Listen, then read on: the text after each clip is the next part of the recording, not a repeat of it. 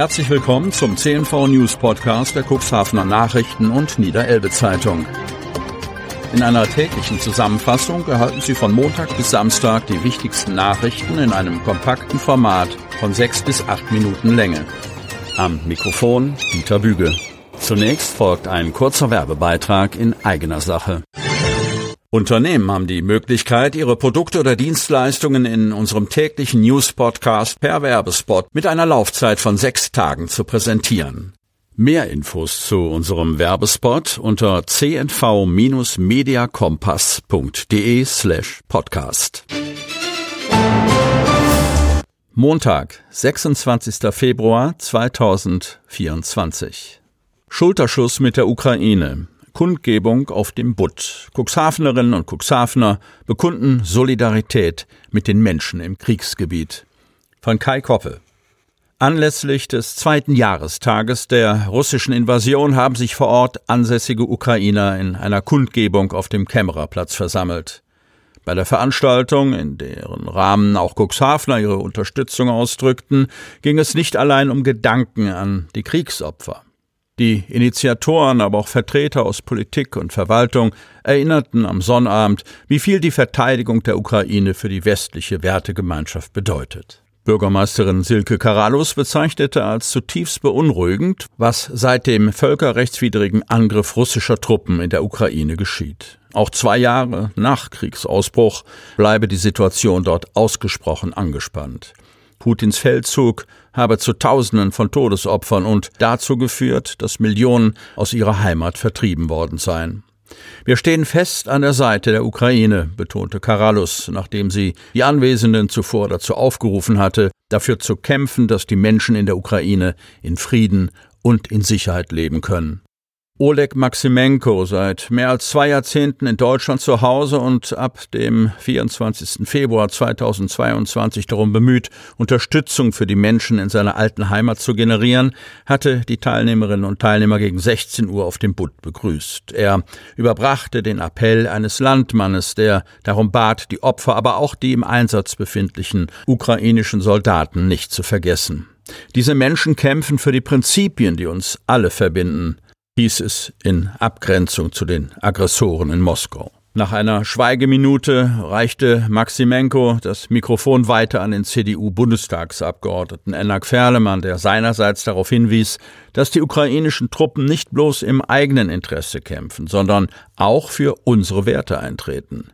Ich verneige mich davor sagte Ferlemann, der von einer humanitären Verantwortung gegenüber den Menschen im zweitgrößten Land Europas sprach, im selben Atemzug aber auch darauf hinwies, wie notwendig es sei, die Ukraine militärisch auszustatten, um die dortigen Kräfte in die Lage zu versetzen, sich verteidigen zu können. Ich bin der Meinung, dass wir die besten Waffen, die wir haben, auch das Taurus-System, liefern müssen, unterstrich der CDU-Politiker, der es gleichwohl für notwendig hält, einen Weg zu finden, das Sterben junger Männer und Frauen auf beiden Seiten aufhört.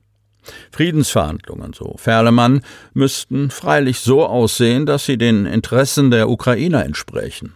Der SPD-Rats- und Kreistagspolitiker Gunnar Wegener machte deutlich, dass die vermeintlich weit entfernt stattfindenden Gefechte im Osten Europas keine Angelegenheit sind, die man geflissentlich ignorieren kann. Wir alle befinden uns in einem Krieg um Frieden, Freiheit und Gerechtigkeit. Jeder von uns, sagte Wegener in Richtung der in eher überschaubarer Zahl versammelten Teilnehmer mit deutschem Pass. Umso mehr rief er dazu auf, die Ukraine bedingungslos zu unterstützen. Gelinge es den Menschen dort nicht zu gewinnen, habe das eklatante Konsequenzen für uns, sagte der Sozialdemokrat sinngemäß und solidarisierte sich mit dem heroischen Kampf der Ukrainerinnen und Ukrainer. Die Kundgebungsteilnehmer bewegten sich anschließend durch die Nordersteinstraße in Richtung Martinskirche. Ein Friedensgebet sollte den Abschluss der Veranstaltung bilden. Gefragt sind Geduld und ein gutes Auge. Puzzeln oder Puzzeln, ganz wie Sie mögen, ist nach wie vor in. Die Stadtbibliothek widmete diesem Hobby am Sonnabend, einem Aktionstag. Ein Kinderspiel? Beileibe nicht. Wer sich an ein Puzzle mit tausend Teilen und mehr wagt, braucht nicht nur Geduld, sondern bisweilen auch eine Strategie, um zum Ziel zu gelangen. nach Farben oder nach Zapfenanzahl zu sortieren, kann helfen. Und selbstredend fügt man zuerst die Rund- und die Eckstücke zusammen. Solch und andere Tipps waren am Sonnabend beim Puzzletag in der Cuxhavener Stadtbibliothek zu erfahren. Im Veranstaltungssaal im Obergeschoss konnte man selbst ein Motiv legen. Vor allem aber wurden Puzzlepackungen zum Tausch oder zum Kauf angeboten. Denn im Grunde verhält es sich wie mit einem Krimi. Ist ein Puzzle erst einmal geschafft, hat es ein Stück weit seinen Reiz eingebüßt. Zumindest aus Sicht von Enthusiasten, die nach einer neuen Herausforderung dürsten. Schwieriger darf das nächste Exemplar sein, vielleicht auch noch größer. Mehr als 18.000 Teile umfasste das Puzzle vier historische Weltkarten. Der Gigant aus dem Hause Ravensburger am Sonnabend in der Stadtbibliothek zu haben, bringt es fertig zusammengesetzt auf 5,3 Quadratmeter, sofern man in den eigenen vier Wänden den Platz dazu hat, um den Überblick zu behalten. Komplex seien vor allem Abbildungen mit wenig Struktur. Nordlichter, erinnert sich ein Ehepaar, sei so ein Fall gewesen. Im Grunde habe es nur aus Himmel und ein paar Landschaftselementen am unteren Rand bestanden. Ein Puzzle zu beenden beschert ein Erfolgserlebnis, doch dieser Kick ist nicht unbedingt der Hauptaspekt, der eingefleischte Fans, in der Regel Erwachsene, über Tage hinweg bei der Stange hält.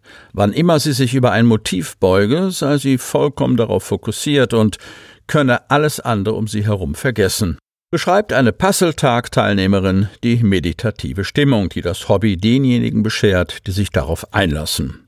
Doch was ist, wenn man nach stundenlanger Arbeit feststellen muss, dass ein Teil fehlt? Viele Hersteller seien in solchen Fällen kulant, berichten die Puzzle Freaks im vor allem in den Vormittagsstunden stark frequentierten Bibliothekssaal. Manche schicken das fehlende Pappstückchen. Ein anderer Anbieter ist bekannt dafür, dass es gleich einen ganz neuen Karton gibt. Sie hörten den Podcast der CNV Medien. Redaktionsleitung Ulrich Rode. Produktion Win Marketing, Agentur für Podcast-Produktionen.